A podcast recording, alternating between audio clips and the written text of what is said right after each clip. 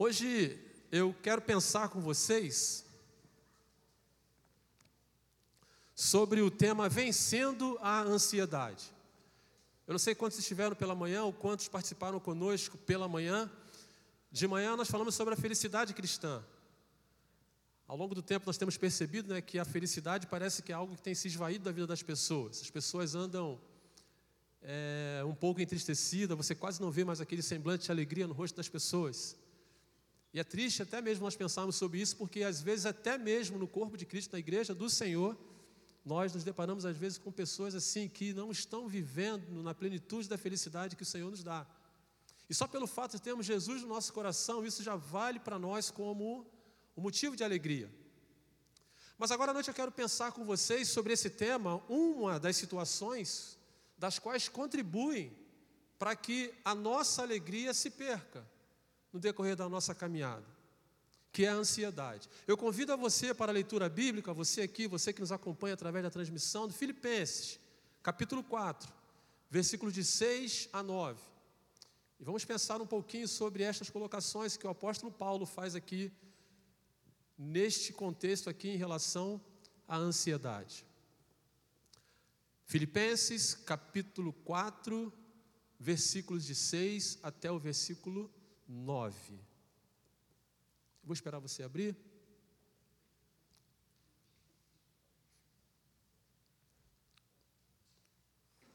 Amém?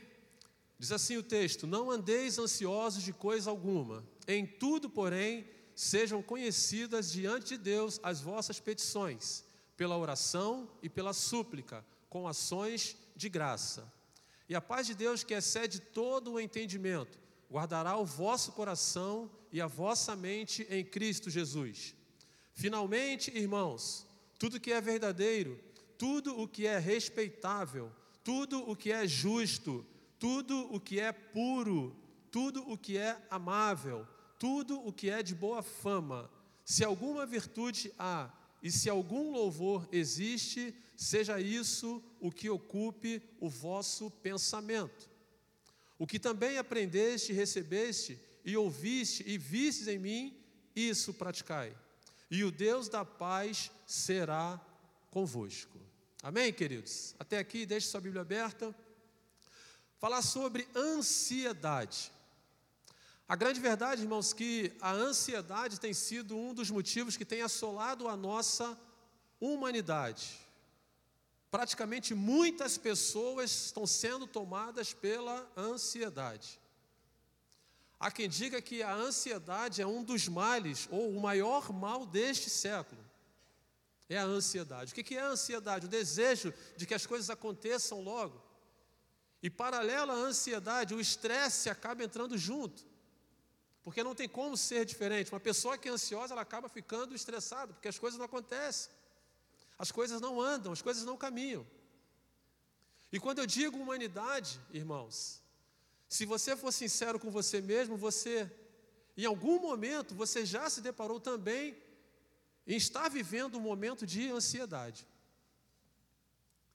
Mas deixa eu dizer uma coisa para você: assim como o medo, enquanto controlado, enquanto no estágio ali que dê para ser controlado, ele é bom. Ele é bom. A ansiedade também, enquanto moderada, enquanto controlada, ela é boa, porque ela acaba nos motivando, acaba nos criando em nós um desejo de buscar. A ideia aqui, essa ideia que estou falando, não é aquela ideia de ficar é, parado totalmente, esperando a coisa acontecer. Em alguns aspectos, em alguns momentos, a ansiedade, enquanto controlada, ela é boa. O problema da ansiedade e do medo é quando nós perdemos o controle. Assim como o medo também, a ansiedade, o que ela faz? Ela paralisa a pessoa, ela trava a pessoa. Até mesmo para as coisas mais simples, a pessoa não tem nem mesmo mais disposição de fazer. E o que é pior, a soma né, da, do estresse, a soma da ansiedade, ela acaba trazendo ainda mais malefícios para a vida da pessoa. Mas os dados mostram para nós, queridos, que a ansiedade ela atinge a todos, sem exceção. E praticamente em todas as faixas etárias, todas elas. Por exemplo, as crianças. Nos dias de hoje, as nossas crianças, os nossos filhos, as crianças que oramos aqui, elas são expostas a isso todos os dias. Por conta do desenho que ela assiste, por, por conta dos jogos que ela joga. E isso acaba gerando nela o que? Muita ansiedade. E por que, que isso acontece com nossas crianças? Porque nos dias de hoje nós estamos praticamente reféns de quê? Da tecnologia. Os nossos filhos pequenos já não têm mais acesso praticamente a nada, não pode fazer aquela queima de energia que os estudiosos aí sabem bem que uma criança precisa correr, brincar, saltar, pular. Mas nos dias de hoje não. As nossas crianças estão cada vez mais presas aos jogos. TV, celular, o próprio jogo em si. E o que é mais agradável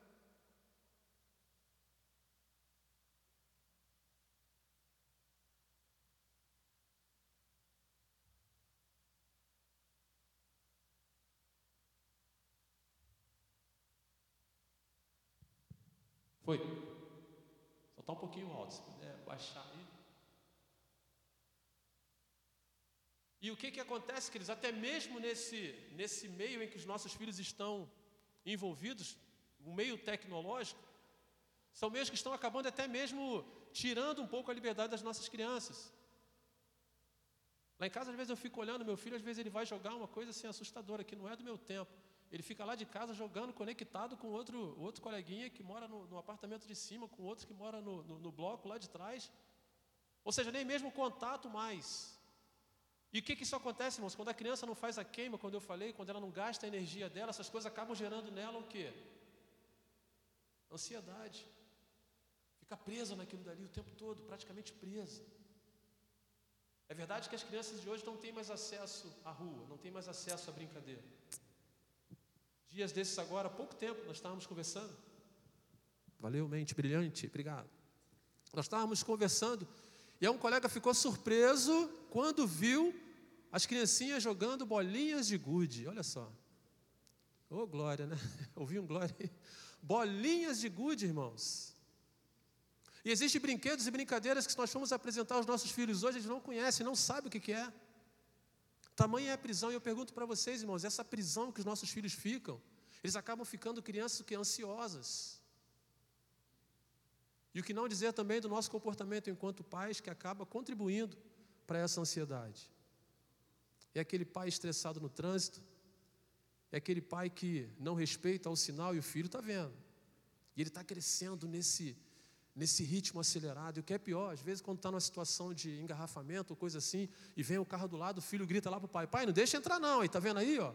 A criança já fica, já, já traz com ela esse comportamento. Mas porque aprende com quem? Com o pai. Ou seja, só aumenta ainda mais o nível de estresse, de ansiedade. E o que é pior, irmãos, uma ansiedade, às vezes, que não vai levar a nada nem a lugar nenhum. A pessoa tem tempo, não está com tanta pressa assim. Agora mesmo eu vinha para cá, eu estava parado aqui no sinal da rua Espigão, eu era o segundo carro. O sinal piscou verde, puf! Pelo som, parecia ser o quinto carro. Já estava como? Pé, metendo a mão na buzina. Só que aquela buzina ali, irmãos, aos sons dos nossos ouvidos é só mais uma buzina. Mas se refletido ao comportamento do pai ou da mãe que está na direção daquele carro, ela está xingando o motorista da frente, ela está dizendo para ele: vamos embora, sai da minha frente, isso, isso, isso. E a criança está ali, irmãos. Vivendo isso, aprendendo isso. O segundo grupo também que atinge né, são os nossos adolescentes, ansiosos. Quando ele olha para o espelho, é uma verdadeira briga santa. É a espinha que aparece no rosto, é a estética que agora o mundo, o estereótipo de beleza, o que é pedido dele agora, ele precisa estar inserido naquilo dali. A boa aparência conta tudo, o corte do cabelo conta tudo. E isso gera nele o que? Uma ansiedade, ele precisa estar bem o tempo todo. Não que você não deva fazer isso, eles estão ali no cantinho, né? Tudo, até o cantinho deles está separado ali, né? Isso não, quer dizer que isso seja ruim, não. Mas isso acaba gerando neles o que? Uma expectativa, uma cobrança por si só. E de contrapartida também nós temos os pais, que cobram o quê? Cobram o resultado do Enem, a prova do Enem, tem que estudar, tem que passar, tem que fazer, tem que isso, tem que aquilo. Ou seja, gera na criança, gera no adolescente além do estresse, a pessoa fica, de certa forma, ansiosa. Cobranças. E quando chega nos jovens, não é muito diferente. Caso ou não caso, com quem eu namoro, quando caso, qual profissão agora eu vou seguir. Estudei, passei, formei, estou com diploma na mão, mas o emprego não vem, o trabalho não vem. Isso gera o que no jovem? Ansiedade. Fica ansioso na sua busca, na sua caminhada. Os mais adultos também não é diferente, principalmente aos casados. Aquela pressão básica né, da estabilidade financeira. A pressão ali de conseguir manter-se no emprego, manter-se empregado. A preocupação dos estudos dos filhos, a formação dos filhos a formação ética, moral e principalmente a formação espiritual que os pais têm para com os seus filhos.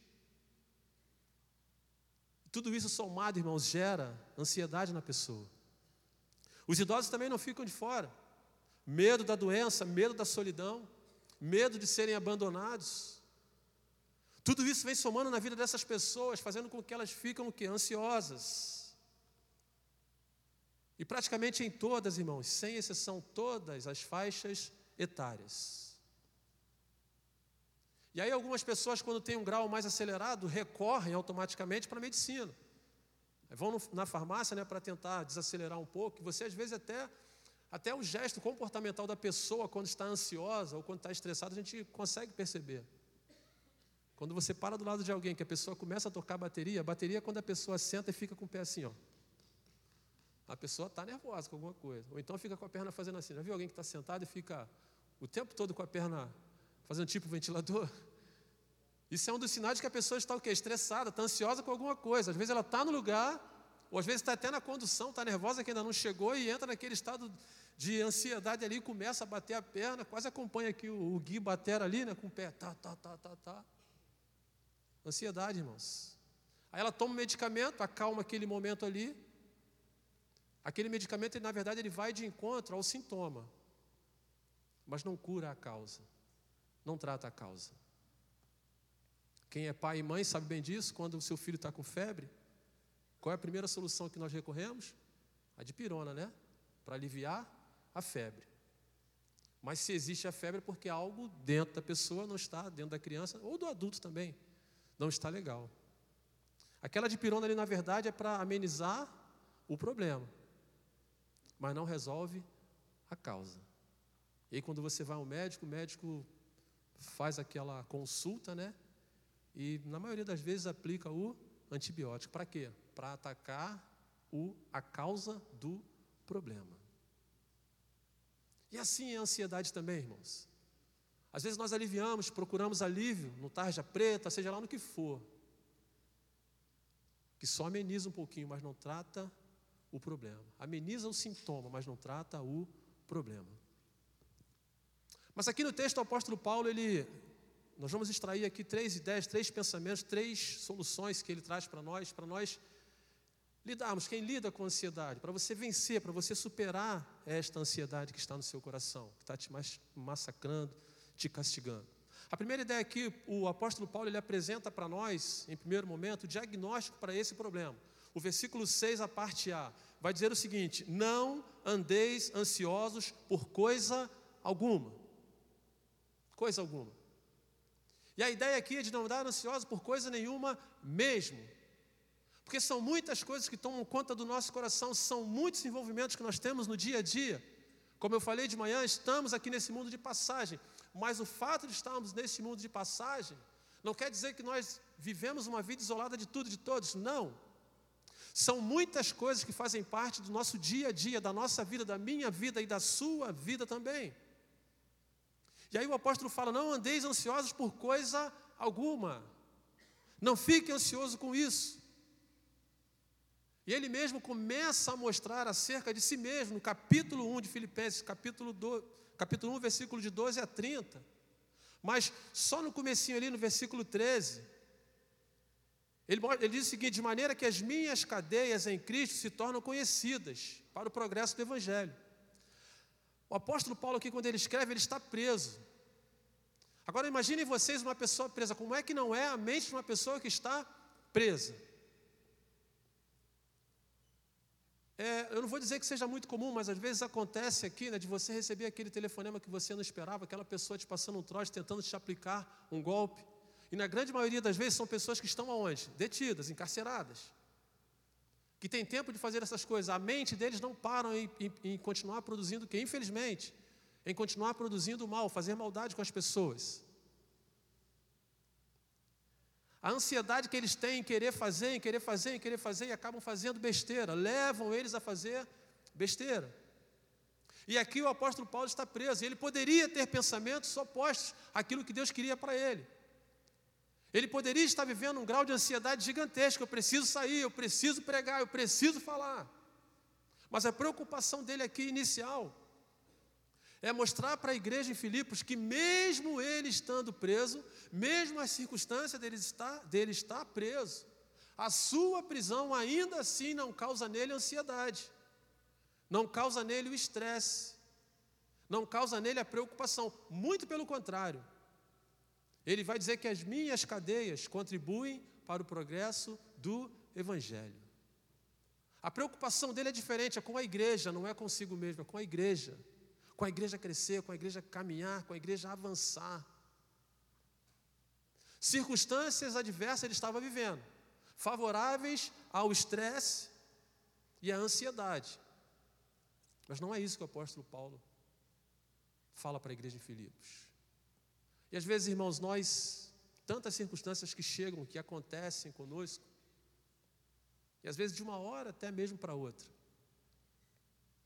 Às vezes a pessoa sai num dia comum para trabalhar, tem um problema.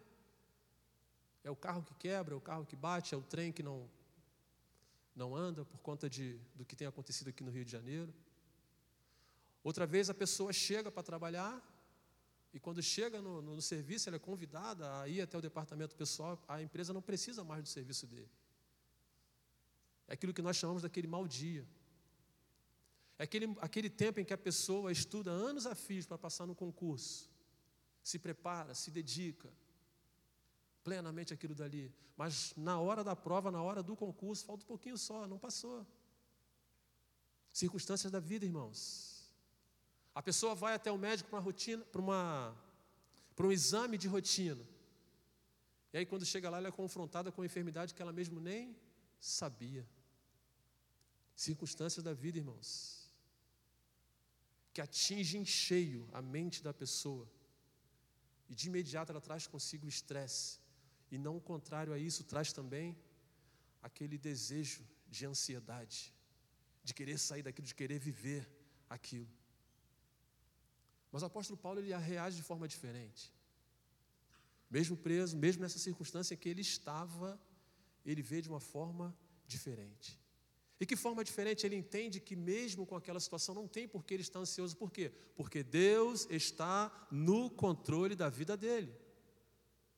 E é isso que ele mostra para nós, é isso que ele ensina para nós. Mesmo com as circunstâncias mais difíceis que você esteja passando, Deus está no controle da sua vida. Aí aqui o apóstolo Paulo, o que, é que ele nos ensina? Ele tira o foco, ele tira o olhar das circunstâncias da qual ele está vivendo e olha para com a perspectiva da soberania do, de Deus a qual ele serve. É isso que ele está mostrando para a gente. Não deixe essas coisas entrarem no seu coração, não fique olhando para essas circunstâncias, porque estas circunstâncias só te levarão ao estresse, à ansiedade. O que ele quer dizer? Pare de olhar para isso, olhe na perspectiva de Deus. Porque quando você olha na perspectiva de Deus, da soberania de Deus, você encontra e goza da paz. Que a palavra de Deus vai dizer que é a paz que faz o quê? Que excede todo o entendimento. Todo. Sem exceção. Ansiedade, queridos. Mas na igreja tinha mais coisa no capítulo 2 de Filipos, era uma igreja muito boa até, diga-se de passagem, mas que tinham consigo alguns problemas. No capítulo 2 vai falar sobre partidarismo e vanglória. Era um dos problemas que assolava a igreja em Filipos também. No capítulo 3 vai falar sobre aquelas pessoas que eram inimigas da cruz. E a segunda ideia do capítulo 3, as pessoas que só se preocupavam também com as coisas terrenas. E aí eu, eu dou uma parada rápida aqui nessa, nessa citação, porque talvez seja isso que hoje tem gerado em grande proporção a ansiedade no coração da pessoa. O desejo, o apego por aquilo que é terreno, pelas coisas que são desse tempo. E eu pergunto para você, irmãos, o dinheiro gera ansiedade na vida da pessoa? Sim ou não? Com certeza, né? Eu acho que talvez seja o problema do, do Brasil hoje, seja a má distribuição desse recurso né, e acaba gerando ansiedade ainda maior. Não que o dinheiro seja ruim, não é isso. Mas ele contribui para isso? Contribui. Mas por que, que ele contribui e isso tem a ver com ansiedade? Porque vivemos num tempo, irmãos, de consumismo muito forte. Muito forte. Um consumismo, de certa forma, até mesmo acelerado. E aí o dinheiro e as coisas deste mundo passa a ser o grande vilão dessa história. No capítulo 3, versículo 19 de Filipenses, vai dizer assim: o destino deles é a perdição. O Deus dele é o ventre, ou seja, o único Deus que a pessoa reconhece por natureza humana é Ele mesmo. Ele dita as regras da vida dele, eu dito as regras da minha vida. Eu faço aquilo que eu quero. O Deus do homem natural é o que? O próprio homem. Essa ideia de ventre aqui. Sou eu que governo a minha vida, sou eu que dirijo a minha vida. E o versículo continua: e a glória deles está na sua infâmia. Ou seja, a glória dele está em é, desagradar ou desonrar a Deus. De que forma nesse aspecto aqui? A palavra de Deus diz que nós precisamos buscar em primeiro lugar o reino de Deus e as demais coisas Deus acrescenta. A gente deixa de se buscar o reino de Deus e só se preocupa em buscar as coisas. E aí o autor vai dizer, Paulo vai dizer, é infâmia. A glória deles, a nossa busca está nessas coisas que até desagradam a Deus. E o versículo continua: visto que só se preocupam com as coisas terrenas, ou seja, as coisas deste mundo. E que automaticamente gera em nós aquela busca excessiva pelas coisas deste mundo. Aí, meu querido, aí a ansiedade, aí o estresse vão tomar conta de uma forma avassaladora não tem para onde correr. O dinheiro em si, como eu falei, ele não é ruim, ele é bom. O poder aquisitivo também, ele é bom. E às vezes, irmãos, nós ficamos ansiosos não pelo dinheiro, né? Ficamos mais ansiosos às vezes pela falta dele na nossa conta, que gera em nós o que é aquela preocupação. Mas o dinheiro em excesso também ele é perigoso. Ele não é bênção ele não é bom. Acaba gerando na pessoa também ansiedade. Por quê? Porque ela não sabe como gastar. Essa semana eu estava conversando com, com uma pessoa e estava falando sobre esses salários astronômicos né, dos jogadores de futebol, uma coisa assim assustadora, assustadora. E aí, no bate-papo, claro, bem descontraído, nós estávamos faz, tentando fazer uma matemática para tentar entender como é a vida de um jogador desse da atualidade, com tanto dinheiro que ganha. O que é que faz?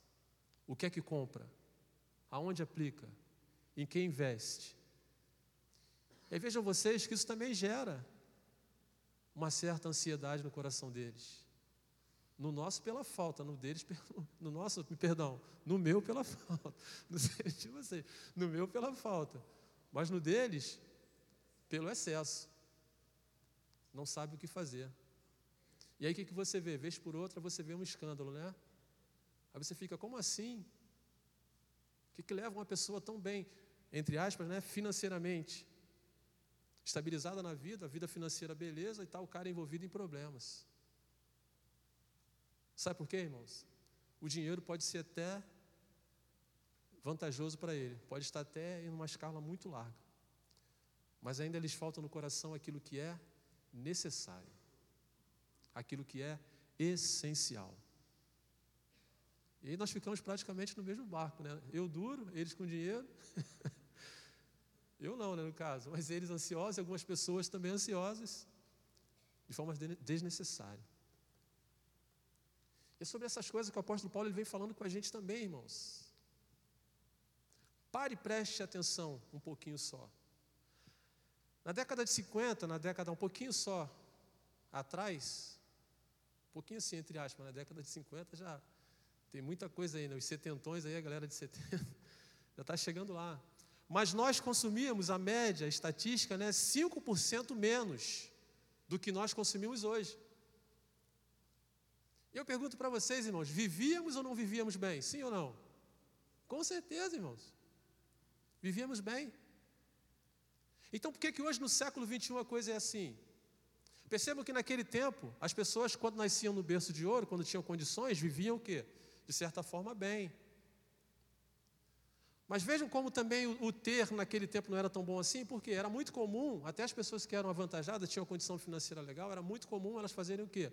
Elas tinham aquela roupinha que era, era separada para quê? Para aquela data especial, para aquele momento especial, para aquele encontro especial. Mesmo a pessoa tendo condições.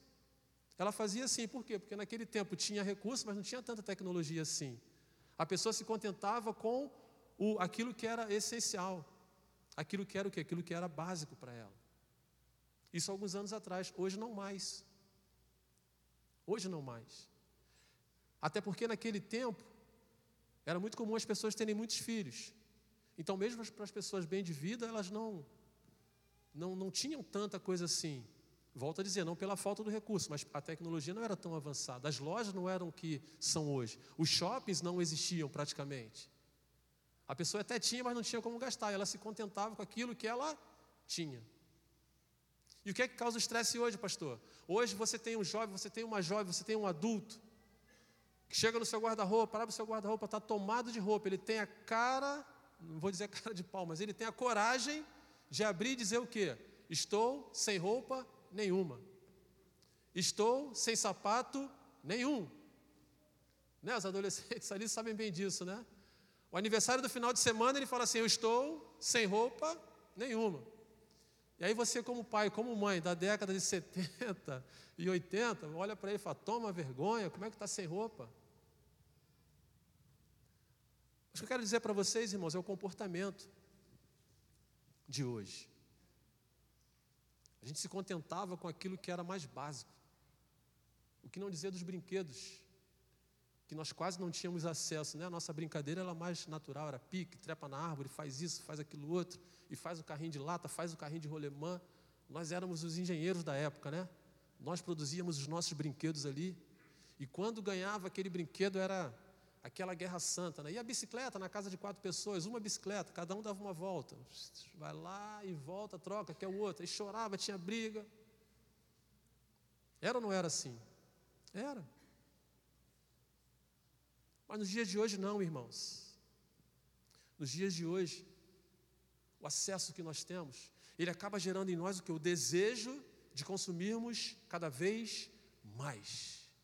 Mais, mais, mais.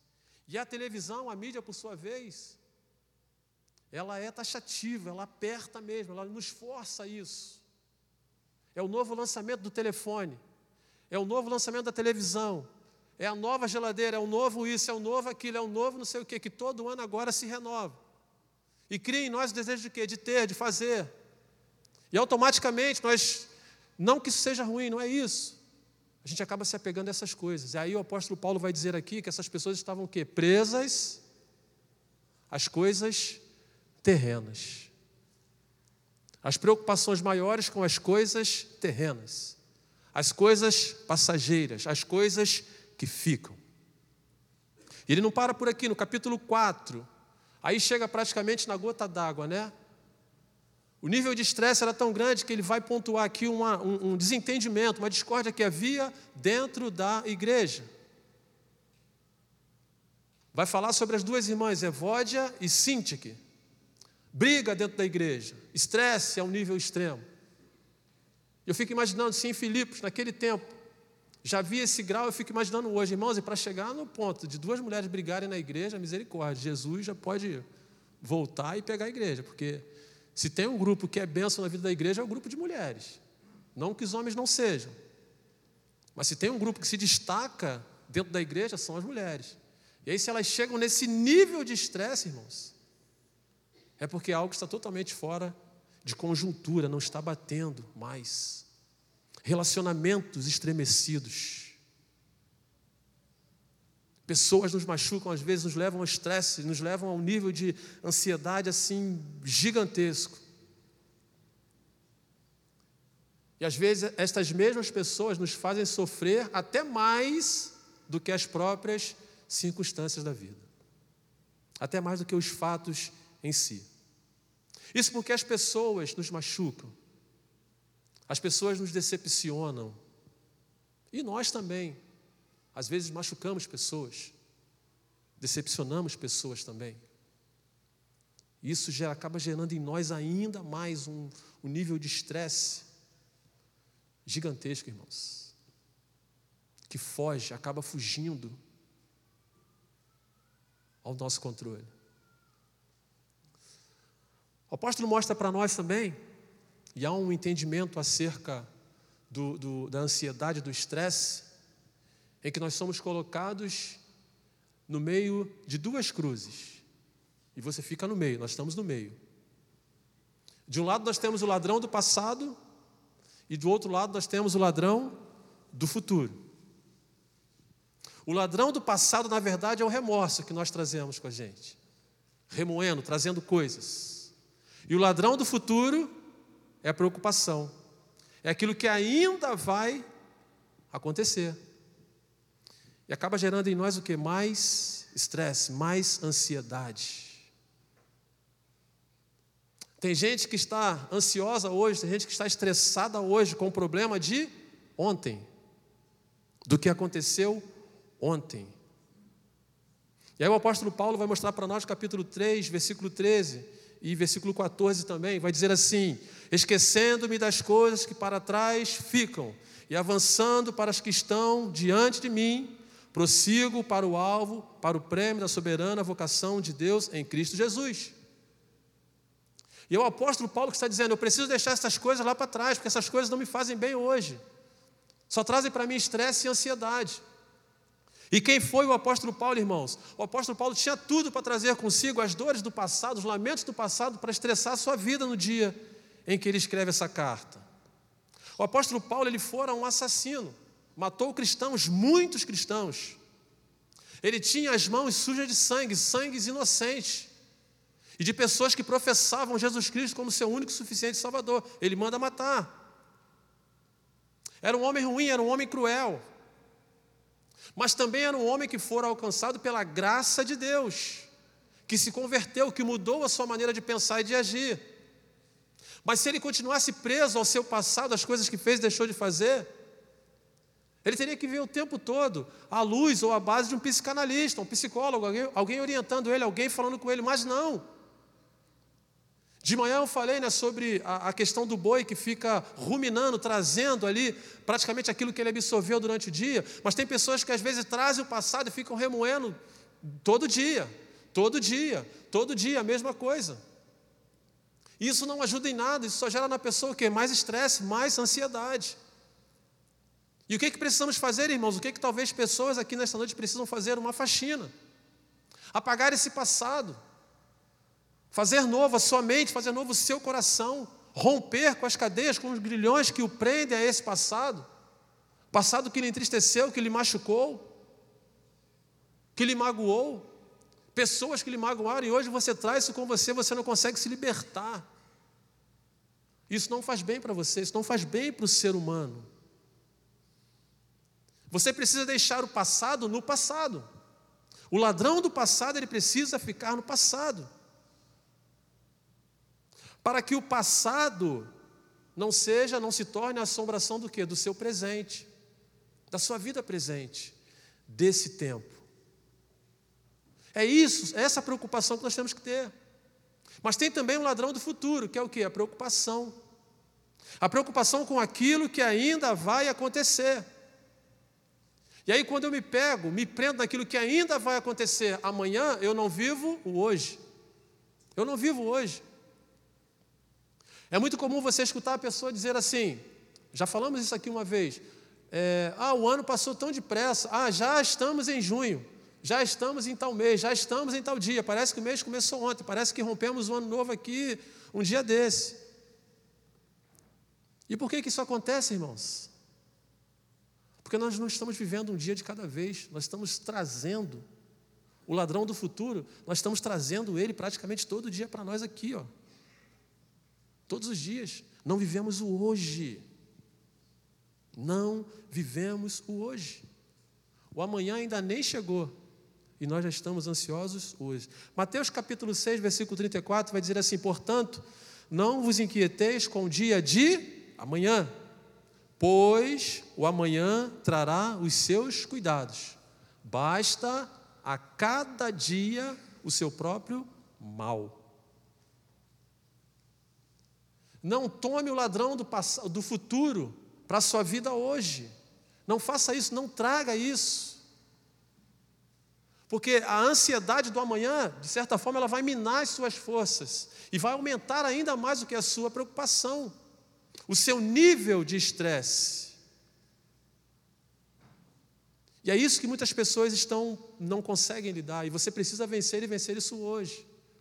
Você precisa deixar descansar no Senhor hoje e deixar as preocupações de amanhã para amanhã. Mas é claro, se você tem uma questão a resolver que precisa ajustar algumas coisas, faça isso. Não é se fazer desentendido ou deixar para lá, não é essa a ideia. Mas também não é deixar o que você tem para amanhã você querer fazer e vivê-lo hoje. Se você tem um problema, enfrente. Se você tem uma dificuldade, encare. Não fuja da sua dificuldade. Mas não deixe que a preocupação do amanhã tome conta do seu presente hoje. Eu posso lhe garantir que não vai lhe ajudar em nada. Muito pelo contrário. Muito pelo contrário vai tumultuar ainda mais a sua vida. Vai lhe enfraquecer, vai tirar tuas forças, vai minar as suas forças. A ansiedade, em parceria com a fé, ela acaba mostrando para nós que quando eu, eu sou muito ansioso, eu estou praticamente deixando de vivenciar a fé. Estou perdendo praticamente a fé do Deus provedor, do Deus sustentador, do Deus de amor, do Deus cuidador, quando eu me prendo no amanhã. Mas a segunda ideia que eu quero pensar com vocês aqui, o apóstolo Paulo também ele apresenta o remédio para esse problema. Volte comigo, por favor, lá no versículo 6.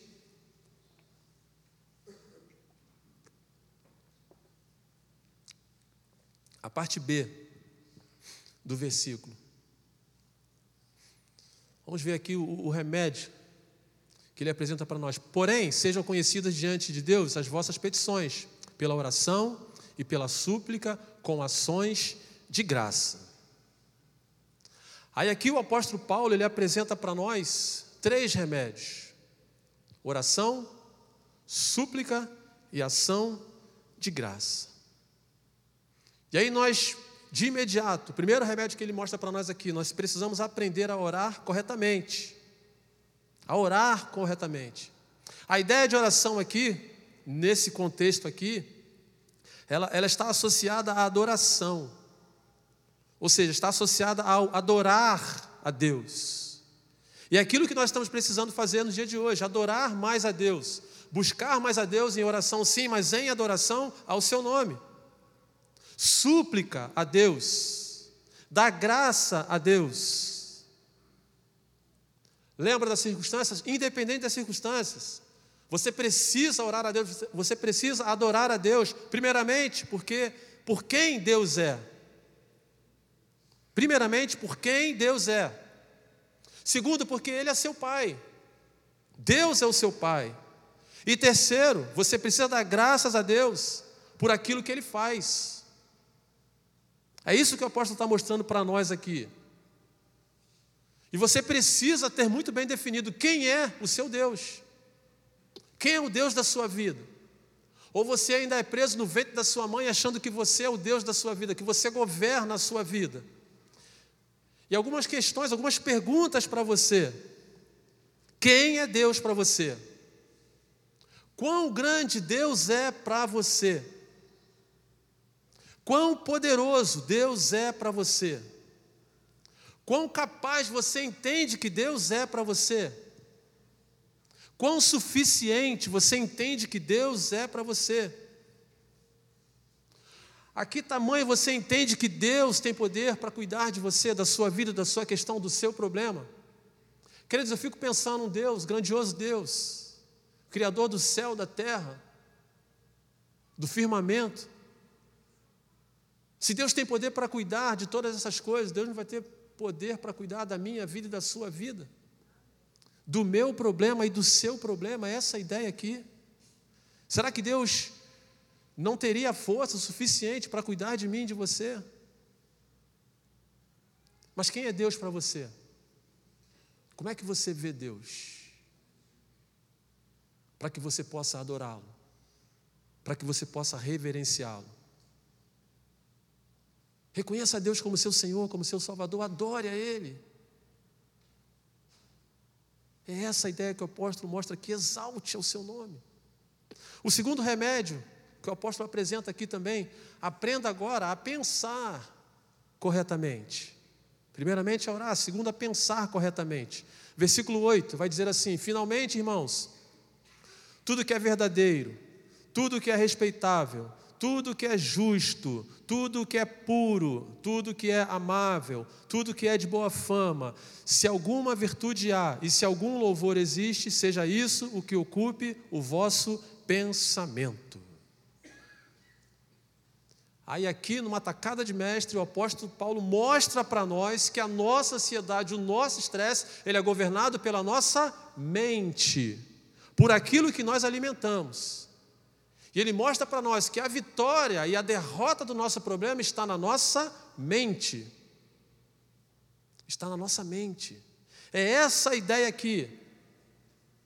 Mas para que você tenha bons pensamentos, para que você entenda aquilo acerca daquilo que é respeitável, daquilo que é puro, daquilo que é amável, daquilo que é de boa fama, daquilo que tem virtude, daquilo em que há louvor. Tudo isso você extrai da palavra de Deus. E aí você precisa ocupar a sua mente com a palavra de Deus. Você precisa ler a Bíblia. Você precisa abrir o seu coração, a sua mente, para que você possa reconhecer as promessas de Deus sobre a sua vida, para que você possa se alimentar das verdades de Deus descritas na palavra de Deus para que você tome posse das promessas que Deus tem em Sua palavra em relação à nossa vida, a minha e a sua. Para que você alimente a sua mente. E todos os nutrientes extraídos daqui encontrem lugar no seu coração. É essa a ideia, irmãos. Aprenda a pensar corretamente. E às vezes ocupamos a nossa mente com tantas coisas não só literalmente com aquilo que é material, mas às vezes damos ouvido a tanta coisa. Pela manhã falamos, né, não andeis segundo o conselho dos ímpios. E às vezes é tanta gente falando tanta coisa, a gente alimentando a nossa mente com tanta coisa. Seja através de, dos meios de comunicação, seja através das redes sociais, seja através do bate-papo, não importa. E a gente vai enchendo a nossa mente, alimentando a nossa mente. E aqui o apóstolo mostra para a gente o seguinte: olha, alimente a sua mente. Comece a pensar da maneira correta. E aí, quando você começa a se alimentar, as coisas começam a ser invertidas na sua vida. Você agora já começa a pensar biblicamente. Você agora já começa a falar biblicamente. Você agora começa a agir também biblicamente. A luta pode chegar, o problema pode vir, a prova pode se abater, a ansiedade também pode chegar lá na sua porta, batendo ali na sua porta, mas o seu coração e a sua mente estão blindados com a palavra de Deus. O seu pensamento está tomado, está selado pela palavra de Deus. Não tem espaço para aquilo que não edifica, para aquilo que não agrada, para aquilo que gera ainda mais estresse, para aquilo que gera ainda mais ansiedade. Pare de encher sua mente com aquilo que não edifica. Pare de encher sua mente com aquilo que não coopera para o bem. E o terceiro remédio. Ele falou sobre orar, pensar, e agora o terceiro remédio, aprenda a agir corretamente. Versículo 9 vai dizer assim: O que também aprendeste, recebeste e ouviste e viste em mim, isso praticai, e o Deus da paz será convosco. Eu posso ler, eu posso compreender, eu posso ter a inteligência suficiente para tudo isso, mas se eu não praticar assim como eu falei pela manhã, de nada adianta, de nada se aproveita.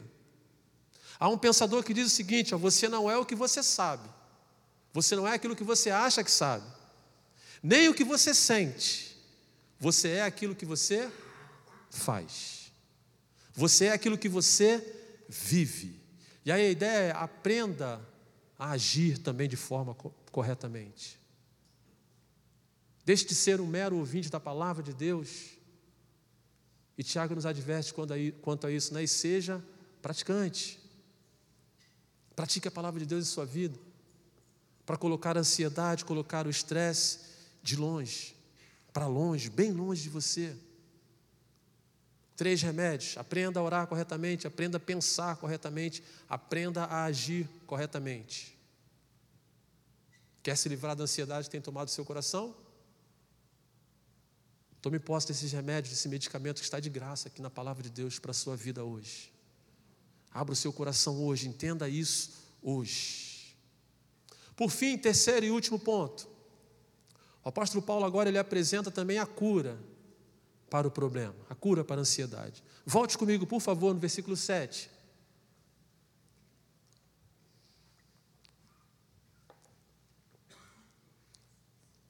Diz assim: E a paz de Deus, que excede todo o entendimento, guardará o vosso coração e a vossa mente em Cristo Jesus. Oh, glória, irmãos, que coisa preciosa.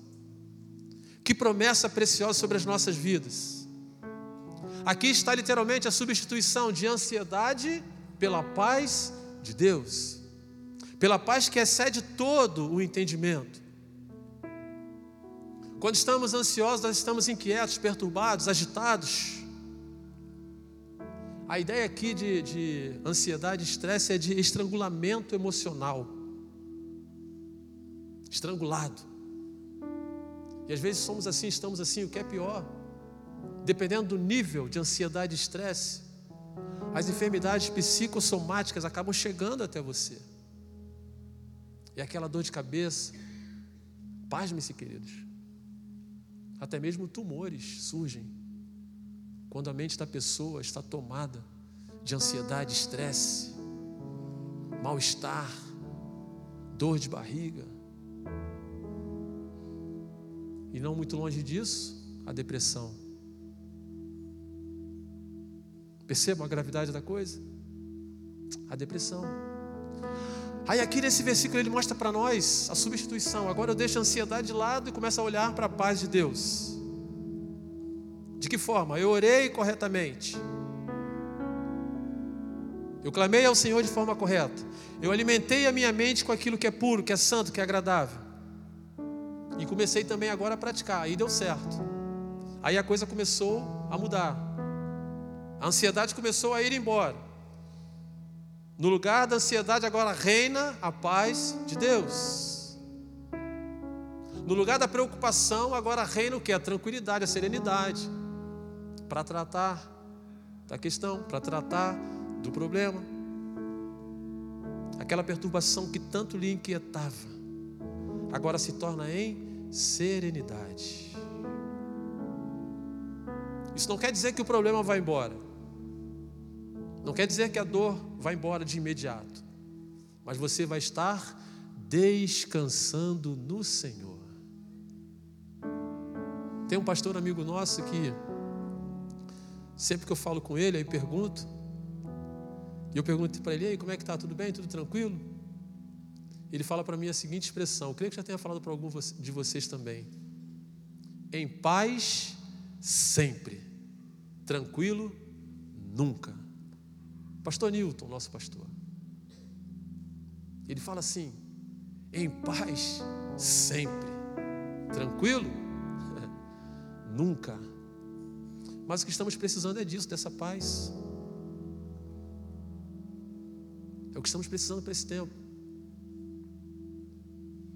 2 Samuel capítulo 15, não precisa abrir, não vamos ler, só vou relatar para vocês aqui. O rei Davi agora está fugindo, correndo. Seu filho está atrás dele, querendo matá-lo, querendo tomar o seu trono. uma briga, um conflito entre família. E ele foge a pé. E o texto vai mostrar para nós que Davi já era, não era tão jovem assim, já era velho. E ele vai então, fugindo do seu filho. Mas ainda no deserto, em tendas, ainda improvisadas. Lá no Salmo capítulo 4, versículo 8, ele vai dizer assim: Em paz eu me deito e logo pego no sono, porque o Senhor, só tu, me fazes repousar seguro.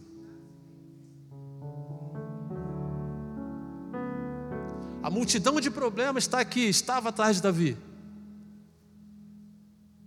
Mas a paz que tomava conta do seu coração era tão grande que no meio praticamente do nada, sem a sua fortaleza, não estava no seu palácio. Ele então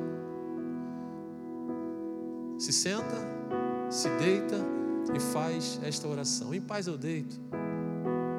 E quantas não são as pessoas que têm perdido noites e mais noites de sono por conta da ansiedade, da preocupação, do estresse.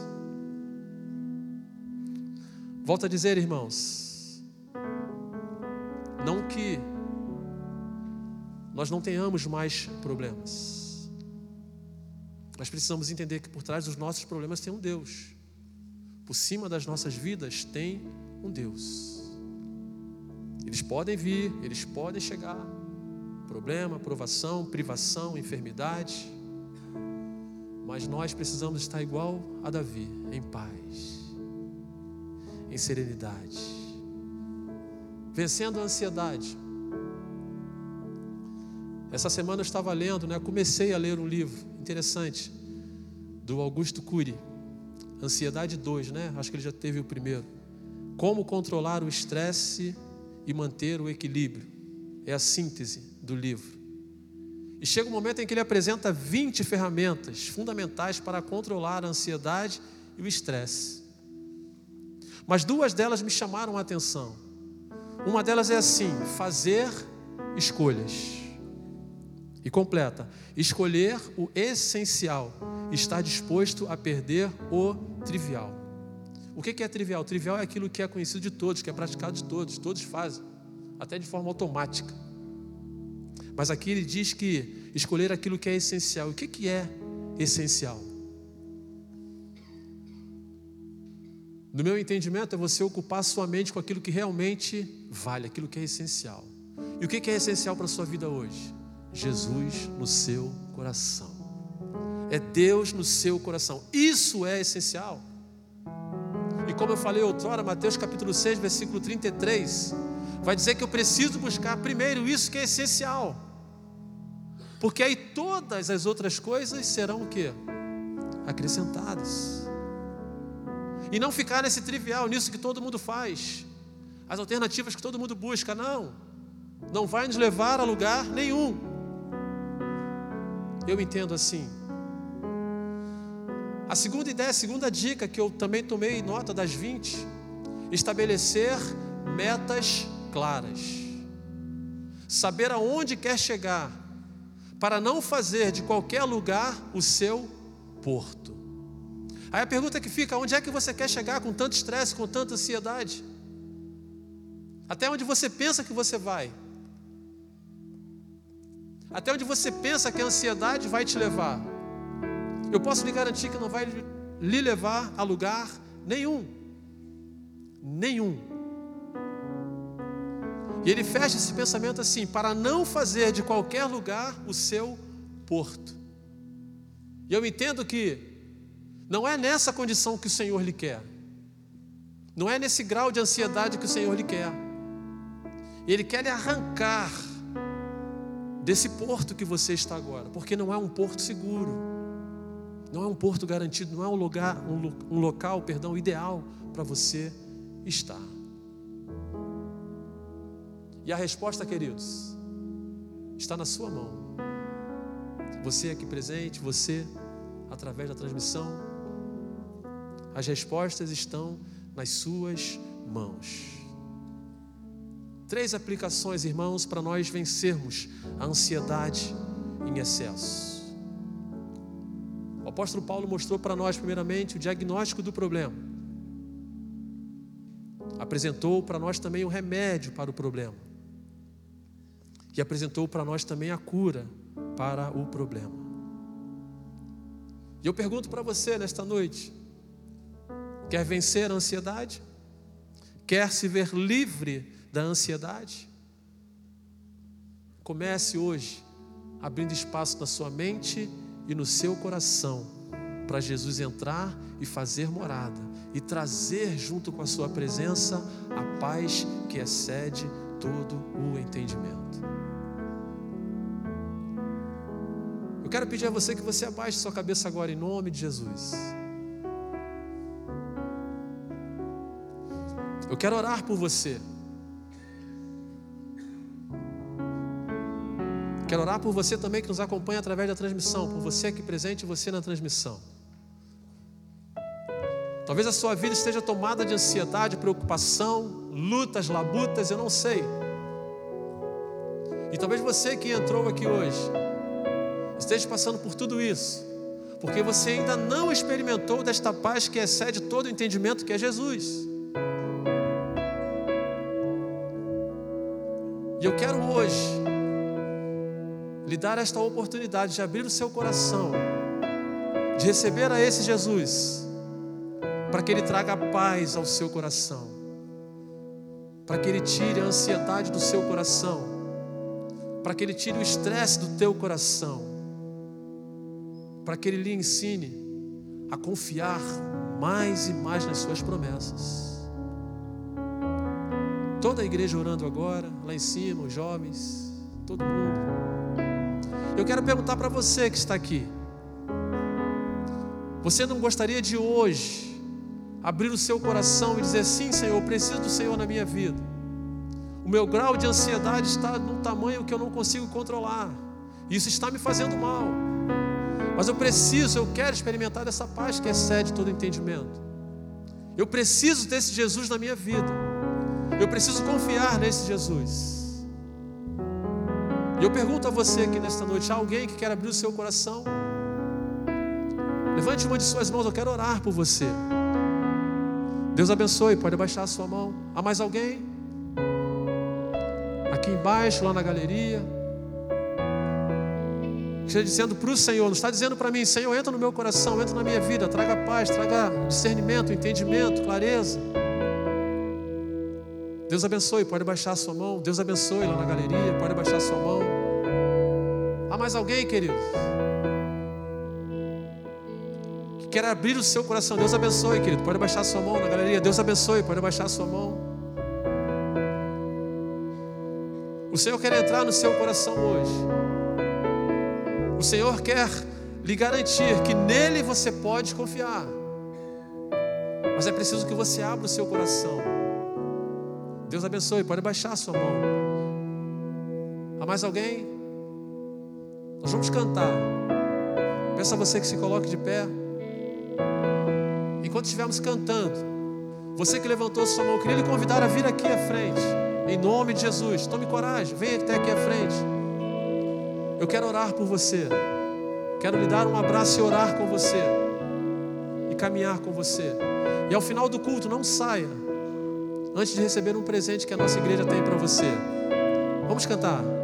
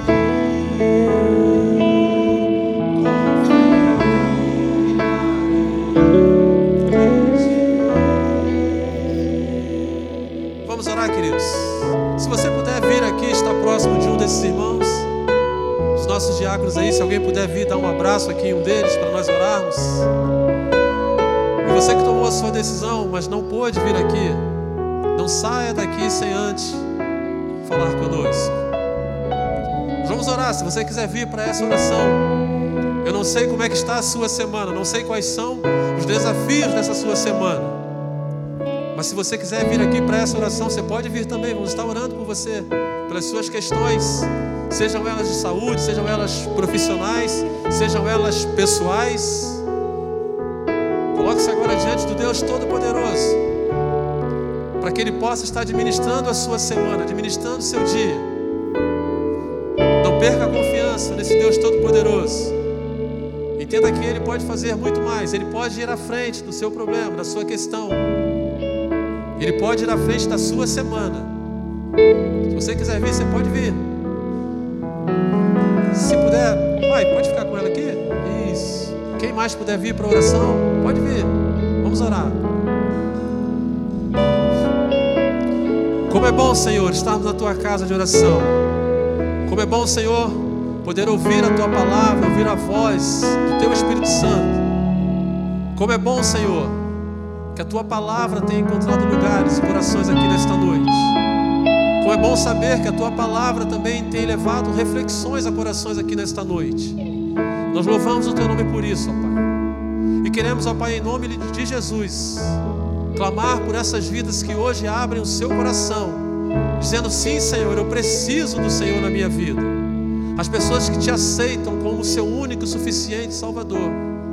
Esteja, ó Pai, em nome de Jesus, escrevendo o nome dessas pessoas no livro da vida, ó Deus. E nos ajude como igreja a estarmos ao lado desses nossos irmãos na sua caminhada cristã. Ajude-nos, ó Deus, a estar com eles na leitura da tua palavra, no discipulado, ó Deus, para que eles possam estar enchendo e ocupando a sua mente e o seu coração com aquelas coisas que agradam ao Senhor, com aquelas coisas que edificam ao Senhor. Nos ajude, ó Pai, como igreja, para que possamos ser suporte na vida dessas pessoas. Te pedimos também, Pai, pelos irmãos e irmãs que estão aqui à frente, pessoas que têm suas questões, seus problemas para esta semana, ó Pai. Senhor, em nome de Jesus, que o que cantamos aqui seja de fato e de verdade que precisamos viver nesta semana. Confiar no Senhor. As questões, ó Deus, que têm tomado o nosso coração, que têm servido de preocupação, eu te peço, ó Deus, que nesta semana, em nome de Jesus, o Senhor leve alento, ó Pai. O Senhor leve respostas, ó Deus. O Senhor leve cura. O Senhor abra a porta, Senhor, onde seja necessário abrir. Que o Senhor manifeste o seu poder sobre a vida dessas pessoas que estão aqui se derramando diante do altar do Senhor, pedindo as mais ricas bênçãos para as suas vidas nesta semana. E as pessoas que não vieram aqui também, Pai que em nome de Jesus, o Senhor continue cercando e cuidando de todas elas com os seus cuidados santos, ó Pai. E que elas permaneçam firmes no Senhor, confiando sempre no Senhor. Leve-nos agora, ó Pai, guardados e protegidos pelo Senhor. Guarde também, Senhor Deus, os nossos irmãos lá em Manaus, a nossa igreja representada ali. Que a tua mão de poder esteja guardando, ó Deus, os teus filhos ali, protegendo-os, ó Pai, ali. Sobretudo, ó Pai, abençoando-os ali para que a estadia deles ali sejam para a honra e para a glória do teu santo nome, ó Deus, naquele lugar. Fique conosco, ó Deus, e nos abençoe. E agora, ó Pai, que a graça do nosso Senhor Jesus Cristo, que o amor de Deus, o nosso Pai, e as doces consolações do Espírito Santo de Deus esteja sobre esta igreja e com todo o povo de Deus espalhado na face da terra, desde agora e para todo sempre. Amém, Senhor Deus, e amém.